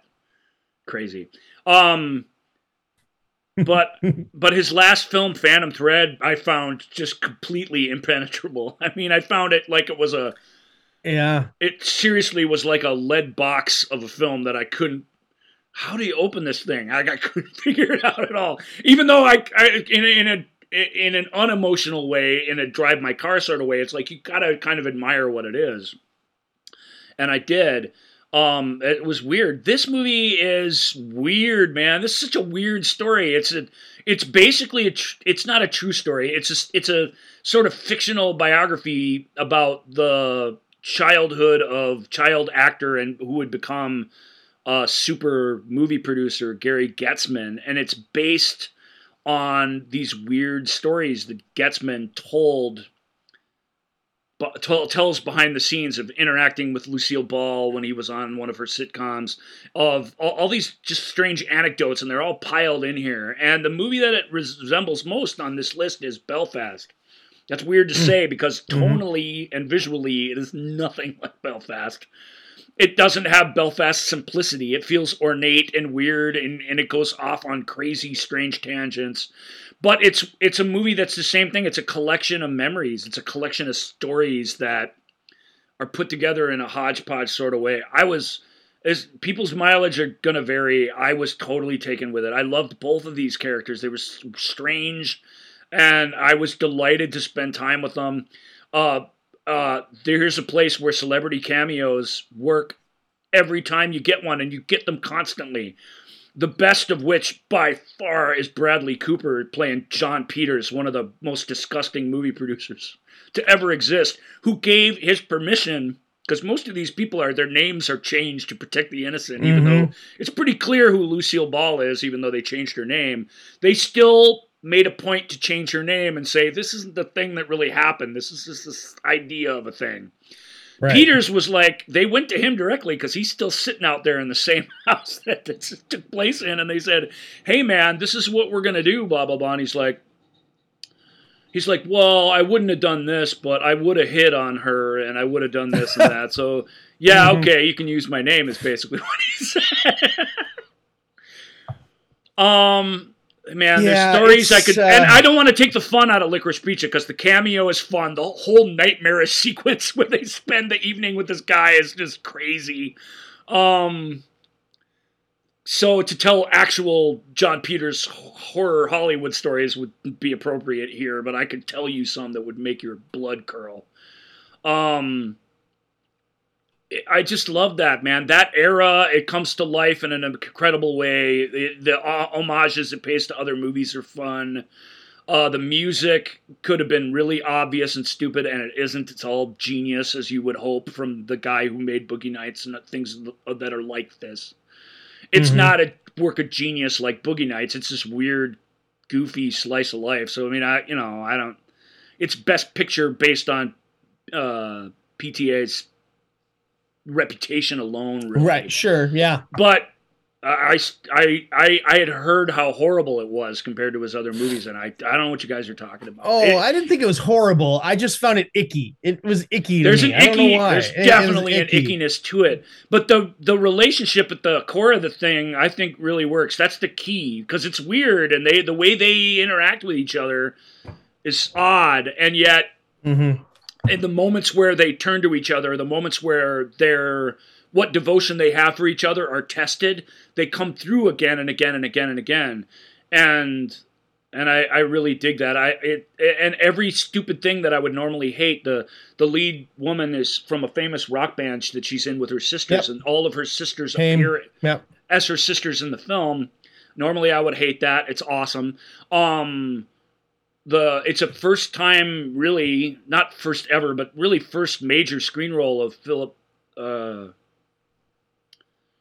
um, Uh, uh, uh, uh, uh, wait, uh, oh my- oh, where- You know, mainstay actor of of uh, the late what's his face who was in The Master and who was in um, uh, Boogie Nights and stuff. Philip uh, Seymour Hoffman. It's Seymour his- Hoffman. Yep. his son in his first film. yeah. Cooper. Yep. Cooper Hoffman.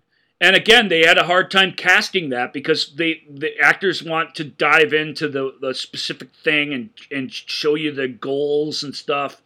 And this film, the way it is like Belfast, is it's it, you get what this guy's schemes are, but what he's driving him is completely absent from the thing, other than just what's happening in each moment. And uh, it's actually take takes sort of a non actor to make that live comfortably on screen. So I dug Licorice Pizza. I just thought it was really good. I don't. I don't know. I, I kind of know why people would like it. Joel said there's definitely an ickiness to it. Yeah, yeah. I mean, I, yeah. Again, there's an yeah, ickiness. There's an like ickiness Paul... to that era in Hollywood. The that whole mm-hmm. crazy sequence with um with uh William Holden. It's not William Holden in the movie, but the it, mm-hmm. it it's clearly supposed to be William Holden and and uh it with the motorcycle and everything. It it, it just it's crazy. It's weird. Right.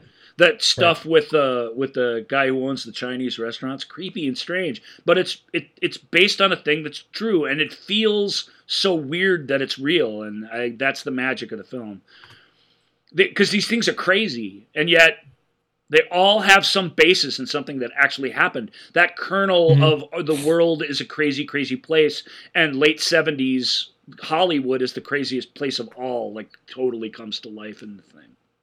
Sure. Uh, let us move on to uh, Nightmarily. Oh no, it's Nightmare Alley. Uh, so Garrett, I hope you didn't do that when you used the flume system. Oh, it's not cool. Sorry, it's not cool to talk about that anymore. Uh, Guillermo del Toro, uh, Nightmare Alley. Um, yeah, remaking uh, Edmund Goulding film from whenever 40s. Mm-hmm. I want to say.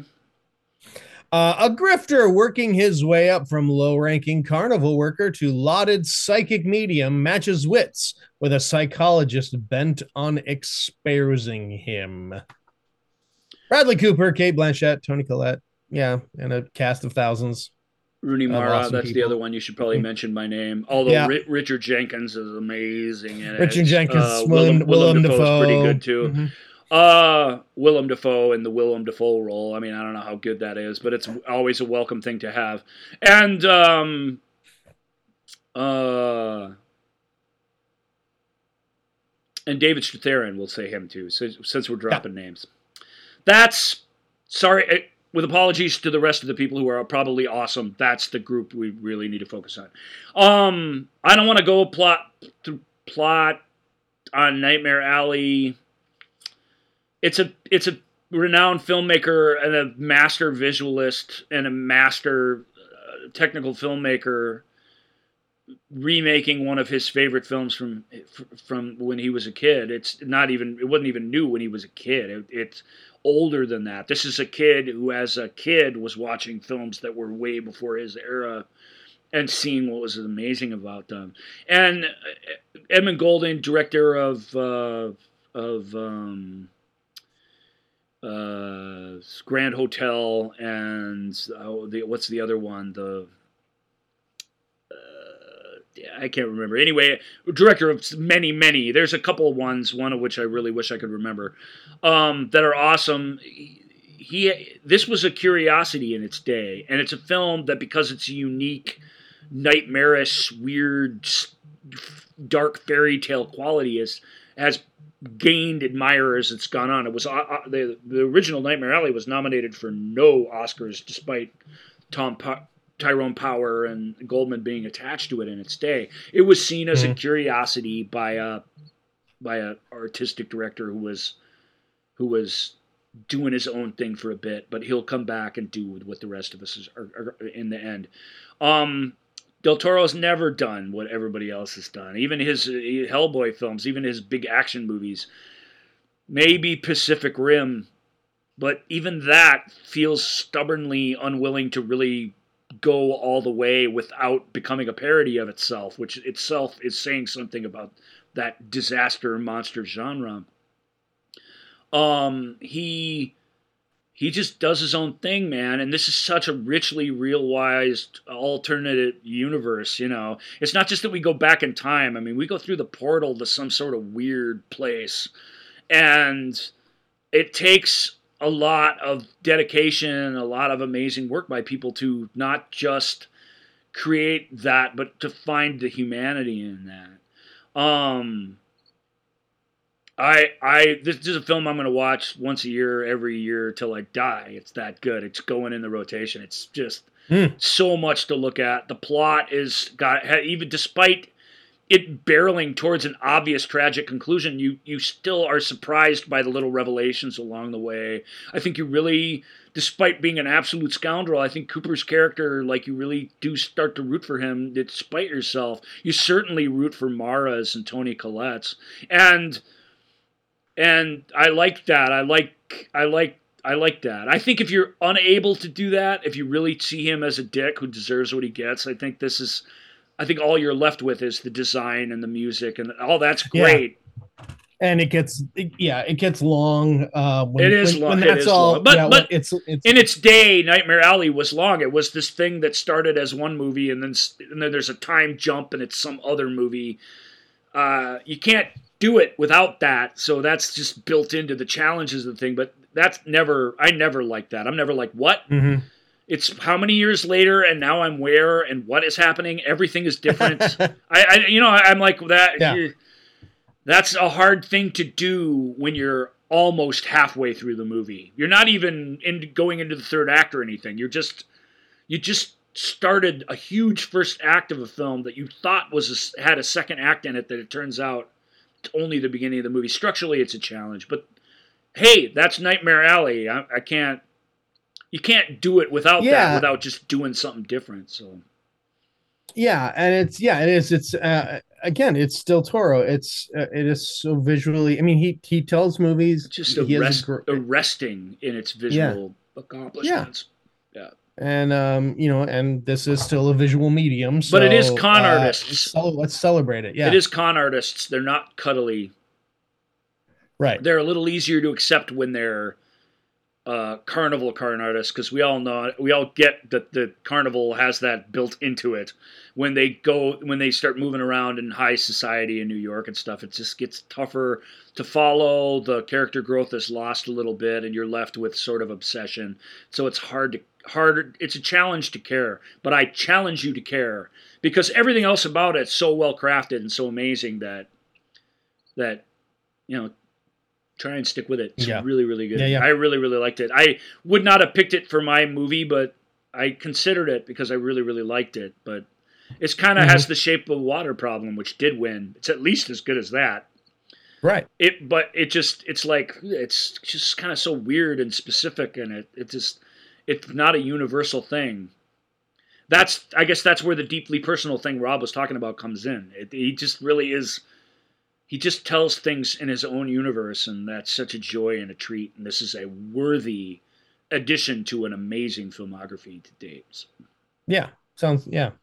Um, okay, so up next is uh, a happy little film that takes place in in uh, out out west. happy, Called- happy, happy little film. Happy film. Uh, Jane Campion, uh, yucking it up again. This She loves a good feel good story, doesn't she? she? she really does. She really does. Uh no this one is called the uh the power of the dog. Uh benedict cumberbatch kirsten dunst jesse plemons. Those are our main uh our main three. Well, Cody Uh, Smith McPhee. Uh, Kodi Smit-McPhee. Uh, charismatic rancher Phil Burbank inspires fear and awe in those around him. When his brother brings home a new wife and her son, Phil torments them until he finds himself exposed to the possibility of love. Let me tell you. All right, people. All right, people, listen up. Listen up. All right. Let me Strap tell in, you something everybody. Here about we go. Power of the Dog. Yep. One, this is important. It's not a western. No, it is not a Western. It's a chamber drama that takes place in Montana during the expansion of the West. But it's a period drama. It just isn't a Western. Despite the hats and the horses and the guns and the Mhm. ranch, it is not a Western. If you thought it was going to be a Western, you probably left really upset. Although right. Nobody really likes westerns they're not profitable you know the filmmakers i think we and film cinema cinema what do you call us cinema files we really like westerns yep. because the western is its own thing it's its own thing you know and it, it It's amazing. But people don't like them anymore. They don't go to see them. Even when you put Denzel Washington and like uh, Chris Pratt and all a bunch of cool people in them, people still don't and people still don't like them. So so there's no point in making a western, but a, a period drama with western trappings is a really really exciting idea. And and again, visually, this is was the most accomplished movie of 2021, and that's saying something. It's stunning that Dune won a couple of those awards instead of this film, Mhm. um, because the stuff that this film does right from a visual storytelling aspect is amazing, and that's because, like a lot of Jane's work, but no more so than this. This is an adaptation of a book. It, it's just these characters are just completely internal. They're a mystery to us while we're watching it to some degree. But I would argue they're not. Just watch it. Try and take this Mhm. thing on its own terms. It gives you a little time to adjust to the world of the story as it starts. You know, people say nothing happened. It's all about nothing. Nobody No, no. does anything. There's a moment in the scene, and this is the credit to the actor, um, Kirsten Dunst is in his case, although they all have their moments of real brilliance. She there's a moment where her soul leaves her body and she plays that. It doesn't happen in some big action scene, or it doesn't happen when she's standing over the corpse of a loved one. It happens when she's forced to play the piano at a dinner party in front of a couple of people that she doesn't know, the mayor and his wife of the town they live in Mm-hmm. and and that tells us everything we need to know about that character. We already knew this was a delicate situation, but what we didn't know was how close she was to breaking and how it only took an incident like this to just crush her and send her off the deep end. And it's heartbreaking to behold, and it's right there on screen. I don't know how you can watch that scene and say nothing's happening. It's Right. I don't know how you can, and if you if you if that's what you think, you know, I'm picking the Power of the Dog for my best picture of the year, and it, this was a tricky year. This was a year we'll get to it where probably the right movie took home the brass. Actually, so mm-hmm. Joel picking "Don't Look Up" and me picking this, it feels like take that, listeners, and take that, America, and it because they both are to a certain degree. This film's like y'all just I get it. It's artsy fartsy. It's super. It's a very pretentious Jane Campion film, and it is Yeah. all those things. And you know, if you showed up thinking you're gonna get some Sherlock Holmes or Doctor Strange like Cumberbatch like performance, you just got you got bitch slapped. But I'm telling you, you deserve to be bitch slapped. You deserve it. If you came into this and left with nothing happened, it's pretty, but it's just stupid nothing happened. You just, you've lost your way as a film fan. You've lost your way a bit. And you need to try and find your way back to the light. And the part of doing that is embracing the darkness a little bit. This story, the reason, the actions people take and the reasons they take them if you just think about it a little, are extraordinary. And and or even Jesse Plemons, who was nominated rightfully so for best supporting Mhm. actor in the film, he he you really could argue, folks. He does nothing. he really doesn't do anything. It's really true he falls in love with somebody for purely superficial reasons and he brings them into uh, the worst place they could possibly be in their life and it takes an extreme thing to put that on anything resembling a path back towards just being able to get through life that's what the thing's about. That's a totally worth telling story. And when it's told so technically well and it's acted with such sensitivity, I just and you just sit there and it, it- it's not all of you i'm not talking to all of you you know if i'm talking to you or i'm not you talking know, to you, you know who we're talking about. You know we're talking. it's not even probably most of you that listen to this show but it's No, plenty of people listen i to knew show, it's plenty of people i knew who took the extra step of not just not liking it but going on their little instagrams or their facebook pages and and warning others not to watch it stuff like that yeah,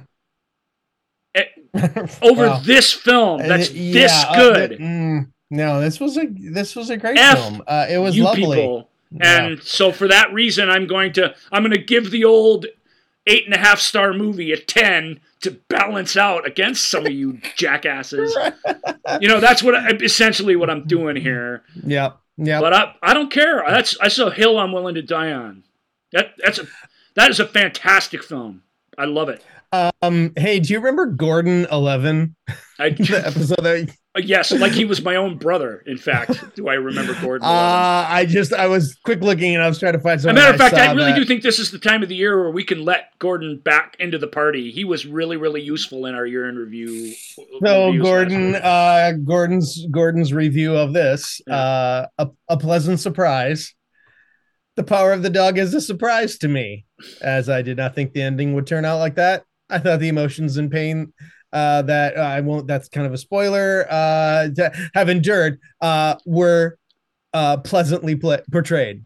So it's a pleasant surprise with pleasant portrayals and a surprise. hey, uh, from Uh, me and Gordon. Joel and Gordon Eleven to you, an optimist can never be pleasantly surprised. Think that over the Mhm. next time you pop in a movie that has some artistic ambition to it, and remember Mm-hmm. that.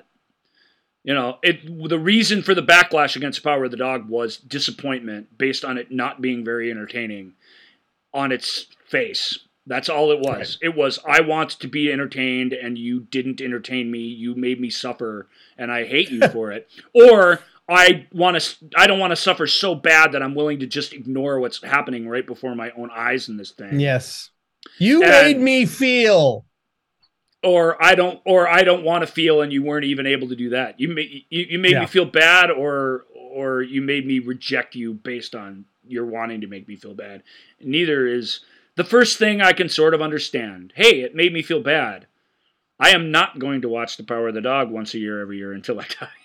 It just I'm just not gonna because uh, same reason I don't watch. Uh, you know, uh, not it's not the same kind of film, but with the previously mentioned, there will be blood. I, that's a brilliant movie, Yeah. but I don't want to relive that. I want to.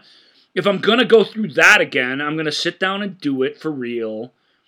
And it's not background noise, and I'm only willing to do that every so often, even though I think it's awesome. This is sort of similar, but that's my that's my vote. hmm Um, all right. Well, it and yeah, and and a worthy vote. Uh, I I yeah. Again, power of the dog. Um, yeah. I'm not even I- a Jane Campion fan.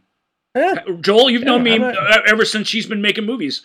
I ever come on here saying how brilliant all her movies are? I mean, I don't. I I We- watch them, and I'm because I'm, I feel Mm-hmm. obligated to. But that I get that sort of. "Uh, I gotta go through this again. Yeah. You're this not gonna. Yeah. I this mean. was something different. This was something very very special in her.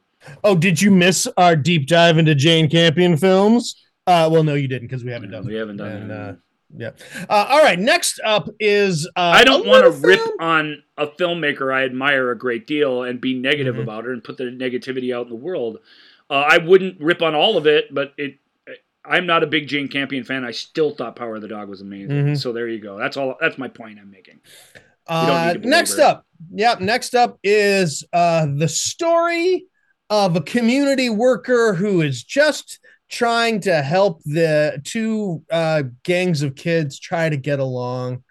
Um, it is the story of a man named Gladhand, um, who uses a school dance to try to to try to help two disparate groups come together and find common ground uh, and almost succeeds until uh, one of Until the, tragedy befalls. until yeah. tragedy befalls. Um, that is how I choose to look at West Side Story. Hey. Uh, No need for plot synopsis on West Side Story. Romeo and No, Juliet and we, of course- in late fifties. Uh, mm, um, and of course, New we York. were. Uh, we highly suggest you uh, go back listen to. Uh, we got to, a chance to. Uh, talk to amazing insider's look into the process of making West Side Story with Yep. uh, Ana Isabelle. It's such a treat Um, to yeah. listen to that episode. Yeah, if you've listened Yep. to it, go listen to it again. And it means that West Side Story is certainly a sentimental favorite of the show because we feel a little extra connected to that because of Mhm. that experience. I think, at least I do. Yeah, I mean, I here's the thing. Uh, would I have? I mean, I would have loved. I mean, do I think it's the best picture of the year? No. would I loved it if somehow it had won Best Picture of the Year? Oh my God, yeah, I would have Yeah, been maybe. like, oh my, my friend may is in the best. I mean, it's it's cool enough to just say I have a friend that was in a movie that was nominated for Best Picture, and I'm ser- I'm literally looking at a picture of her in the trailer uh, on IMDb right now. She's like right there, and it's like I'm so I, I feel you know it's so wonderful. She's so yeah, she's featured heavily in the biggest dance sequence in the thing, and she gets to be Mhm. around for a lot of the um, big emotional moments. She she gets to s- basically support uh, best uh, supporting actress winner. Yep. What's her name? DeBose. DeBose. Yep, Ariana DeBose. Ariana DeBose And, uh, uh, in a role that that um, Anna has like a connection with and, and knows very very well, and that all that work is happening. She got to be one of the Puerto Rican ambassadors, basically, to the project, to Tony Kushner's script and the development of the thing. I mean, it's all there in that interview. I don't want to belabor that because we're out of time to get too much into West Side Story, and we're gonna we're gonna come back to West Side Story when we talk about musicals, modern musicals. Anytime we talk about remakes, for sure. Um, but it, the the real endorsement that it gets is that it the, when the other filmmakers who saw it came out of it and said it's pure cinema, it's pure cinematic magic. It's it's everything about it is so well cared for and taken cared for, and yet the thing never feels. I'm not going to use the term stagey because it feels super stagey. Um, Mhm. it- but it never feels stately. Like it never feels like it doesn't have a, a, a beating heart of its own going on within it. Yeah. Even though even though it's so meticulously crafted, and that you get the benefit of that as well. That's the magic of it, and you that you can see why Stephen wanted. To, you know, he always wanted to make a musical, and you can see why this is the one he ultimately chose. Uh, chose not at the height of his powers, though. Chose before it's too late and it does Yeah. have that sort of hanging over it a little bit too. I, the only thing I don't like about West Side Story is what I didn't like about it before I didn't see it, and it doesn't rise above this because it can't. Which is that street gangs doing ballet moves down West 66th Street is 1957. It isn't today.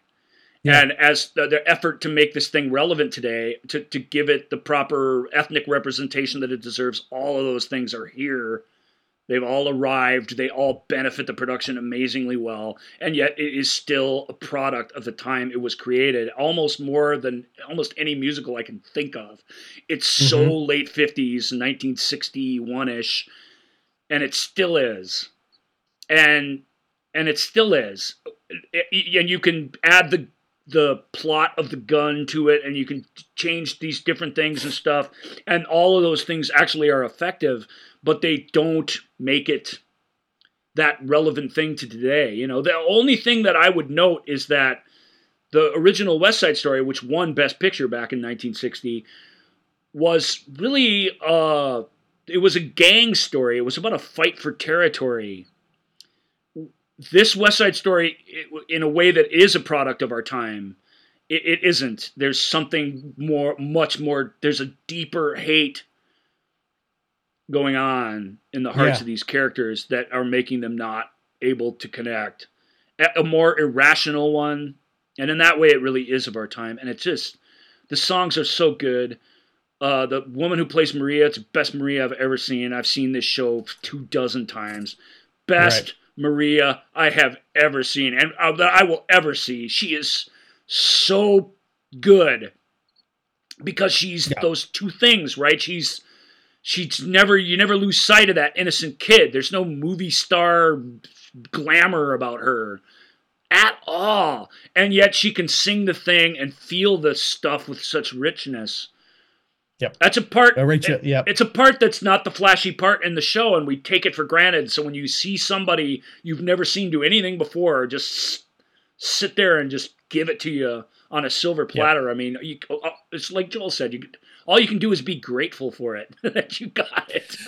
Yeah, yeah. Rachel Zegler, uh, you know, uh, is, is wonderful as Maria. Uh, you know, and and one of the big changes that that this uh, production does is changes uh, the role of Doc, who uh, the the But store that worked owner, for me. I love that. uh, to to to Doc's wife Valentina, and and making that character not white but uh, but Puerto Rican. Who was um, married yeah, to and- Doc and- Mhm. who was she who was a white guy so th- or Yeah. i don't know if he's an irish guy or whatever he was but a caucasian to bring that love story sort of full circle and to tie it back to the 60s again it's Mm-hmm. tony kushner and spielberg we're talking about it's genius it's Yep. still a, just a throwback piece that i just don't think it can escape the shackles of that completely and truly soar the way i want it to because it's so good in every other way I think It's that's just- absolutely fair. yeah, it, Mhm. it's so good in in every other way. I, I I really really did like it. I hope my my criticism was tempered and still shows my enthusiasm for the film. Yeah, yeah, it, it was it was uh, a blast. Um, okay, next up is uh our final film, which is the winner, the winner of the Academy Award. Pardon me for Best Picture is Coda. Child of Deaf Adults is what CODA um, stands for. Uh, Ruby is the only hearing person in her deaf family. When the family's fishing business is threatened, Ruby finds herself torn between per- pursuing her passion at Berklee College of Music and her fear of abandoning her parents. So, um, and the magic of Coda is that that struggle is demonstrated and felt fully. You know, her that she has a passion that, however you want to do it, however you want to look at it, it cannot be appreciated by the people in her immediate family and therefore can only be supported in the most superficial ways. And the fact that because the world we live in even today um the film demonstrates how her presence to, to not interpret for her family in the real world the real damage that it can cause them. Even though they are they're not criminals or anything. it's not like anything like that.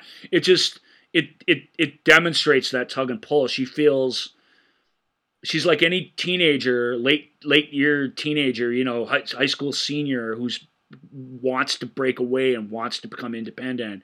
But her mm-hmm. ties to her folks and her brother are are ones that I think most of us can't understand. So the job of the the film, I mean, I think we can. We've cared for disabled people. There are people out there who know kind of the weight of this sort of responsibility.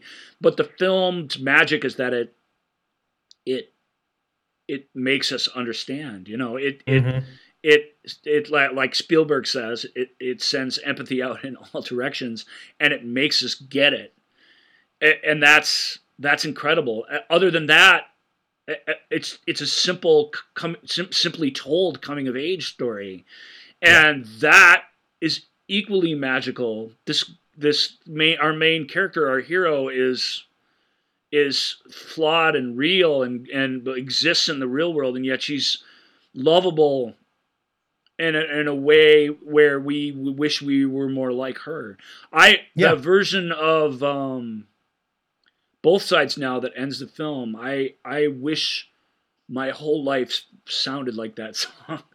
I mean, I've known that song Yeah. forever, and I like it fine. But the the the what they pulled out of it musically and how they reinterpreted it for this girl and for this story, it it, it pulls Mhm. every bit of emotion that you can it, out of the thing, and yet it feels completely natural and like it should. It sounds just like it should, and it just it it it it makes you feel like music does, like only music can. It makes you just it it tears your heart to pieces and, and it makes it sore at the same time. It, it, Mhm. That's something cinema tries to do, but it struggles because cinema's got to bounce around from one thing to another. Cinema exists with us in time, and it just has to keep going forward. The reel keeps only spins the one direction in a way that the movie makes any sense.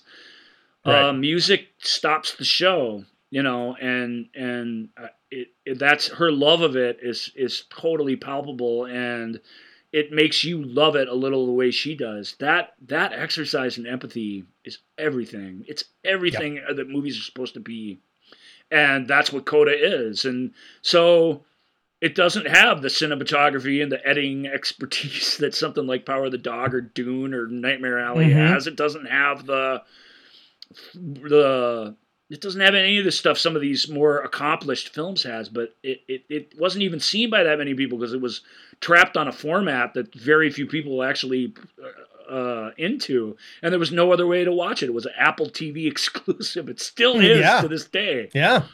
Um, and yet the the obviously the Oscar voters did their due diligence. They watched it, and they had to have been tremendously moved by it. And I really do think, unlike Call Me by Your Name, which which is a little more aloof and a little harder to approach, this is this family. By the time it's over, becomes our family. I, Yeah. I'm not being too ridiculous about this, but No, I mean empathy, it's- Joel. is- right? this film, it it it it's this not movie is it uh, just yeah, works it- on every level of empathy, and that's such a. Um, it's not an easy thing to do, and Mhm. it's you have to work at it, and yet you can't feel like you're. It doesn't work if you just feel You like you're being pander. manipulated the whole time. Yep. Uh, yeah, uh, uh, uh, from a movie standpoint, yeah, you as an audience member can't be you, you can't ever feel like you're being manipulated. You also can't be pandered to. These characters can't be pandered to, and they're not. I feel like we Um, like to be manipulated, at least I do, and that we like to be pandered to to a certain degree. But I feel to be truly great and worthy of best movie of the year, you Sure. can't notice those things very much, if at all. Right. I, I'm I, I'm talking about in this in this genre of film where uh where Because I like I liked when a- when Spider Man No Way Home uh, manipulated and pandered to me. I No, enjoyed that uh, very much. No, uh, you're you're absolutely right. Uh, but what I, I guess what I mean is, um, uh, this is a genre of film where we, as people of uh, that have all of our abilities and faculties, uh, where we are supposed to learn something about ourselves right. from uh, from those who uh, you know we are this is a way for us to hopefully expand our ableist society and at least for two hours try to be a slightly less ableist right. and and i say that at, you know i i myself am ableist uh every day and we live in an ableist society um and uh but this uh, you know it's a chance for us for two hours to to uh, uh to to hopefully yeah like like we say every damn week on this show uh it, you know it is a chance for empathy is a chance to learn uh it is a chance for us to have our imagine our experiences uh becoming greater becoming having more breadth and and uh hopefully helping us maybe just just slightly become a, a slightly better person towards our fellow humans and that um that the other thing I'll say about it, it's more of a technical thing, but that trap of our way into this world is through a person with the same abilities as us is is a common criticism. But I've always said, you know, for the rest of us, that that person's not a bad portal with which to enter these sorts of worlds. Whether it's Matthew Broderick and Glory or whoever it's been, there've been hundreds of them throughout the ages where we're looking for the person like us that will take us on this journey and that's a safe way for us at least to a safe starting position for us to start out with those stories have their value this one does that brilliantly it, it, Mhm. it- it- and and that's amazing too what did what's the Yeah. line from defending your life when that his father says and lecture time everybody gather round and join the lecture. yep That's what these movies can feel like, and this just absolutely never, not for a second, ever feels Mhm. like that. It just doesn't. yeah this uh you know i i i always go into movies like this uh very very hesitant uh i i'm very sensitive about inspiration porn as i Right. call it Right, right, right. um and and this this movie does manipulate uh, a, a bit and it's hard uh there there's some aspects of it that i'm just like Ugh, you know and i get it but um but for the most part this movie uh i think it does successfully tell a, a wonderful story about this family's experience um and this community's experience and they're um, they're all so real, all without- four of them. yeah, Um, the without best, yeah best with actor at the Oscar winner or best supporting actor was what's his name? uh troy troy kotsur Yeah, and um, obviously Marlee Matlin, we all know is Mhm. brilliant as uh, the mom. Again, there, Mhm. uh, there's another trap, which is to make the disabled character saintly in some way. Marlee Marlee plays the infuriating mom character like to a T, and yet you still Yeah. get you still get her relationship with her family Yeah, and the world and yeah, how real it whole- is. Yeah, the whole Tinder is something we can do as a family. uh, it's, yeah, it, it- yeah. It, it- you know, and it, the sister brother relationship that exists in the thing. It just it, Mhm. it's man, it it it all, all of them. The the where it where the film I think falls down a little bit. She she gets a boyfriend that she's interested in. That I don't think that stuff's Mhm. bad, but it is more conventional. And I think her her uh her I'm going to trick you into being a better person mentor character gets a little Right. old at times. but- Correct. Uh, you know, but Mm-hmm. still, the, all that, that all that aside, it just it it it's I It- didn't it- it- I it made me feel more and made me care more about the world around me and the people in it than any other film Mhm. on this list, and so that's magic. Yeah, but, um, yeah. Bottom line, eh, I, I, uh, as we said before, we, I, I do think that the Academy probably got, it right. Probably got it right. Yep, of the of these films. Um. Oh, All right, folks. uh, yeah. Erica, we didn't forget your comment. Oh since, yeah, sorry, since your Erica. since your film isn't featured here, we, did. will, yeah, there we were, will bring I mean, it up in a future episode on a show where. Uh, Yeah, real, real, yeah, real briefly. There was a, there were a lot of other films that um that we we toyed with, like, specifically asked, "What do you think?" But we, in the Mhm. back of our minds, we sort of knew we wouldn't have room for a lot of extra stuff on this episode. Um, this is a this is a much better group of Mhm. films than the year before's films was, um, and I think this year's might be even a little better, which is exciting. Um, we're, we'll get to your movie and we'll discuss it. Yeah, I'll I mean- it. We'll discuss it a little. In because uh, Eric Erica doesn't e- uh, doesn't necessarily even say that this should have been up for best picture. No, It but she threw out- just saying it should have been nominated. she threw a movie neither of us had so- seen into the arena, and Mhm. it's we're going to be worthy of our time. So Yeah, thank you for that. Um, absolutely. Uh, yes, absolutely. Thank you. Um, all right, folks. Um, season six, we're off and running. Thank you for the uh for joining us for our alt Oscars again. Um, this Didn't like Power of the uh, Dog? year. Come at me, bro. Come at Oh, me. come at, come at you, brah. You gotta didn't get didn't like get- Don't Look Up. Well, who did Then really? join me, brah. Join me. Join me, bro.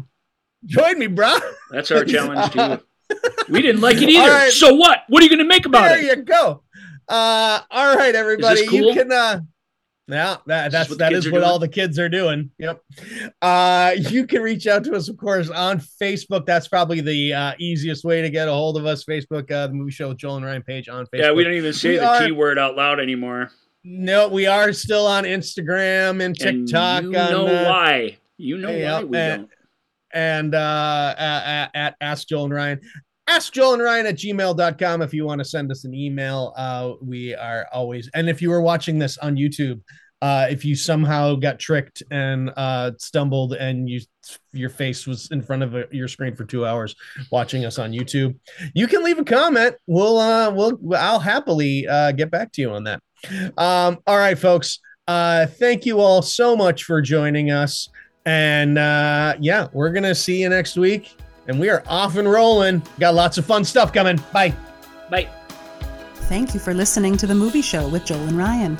Remember, all views and opinions represented in this podcast are personal and belong solely to the speaker and do not represent those people, institutions, or organizations that the speaker may or may not be associated with, unless explicitly stated. None of these views and opinions were intended to malign or deceive. And now, here's the producers, circa 1982, to play us out.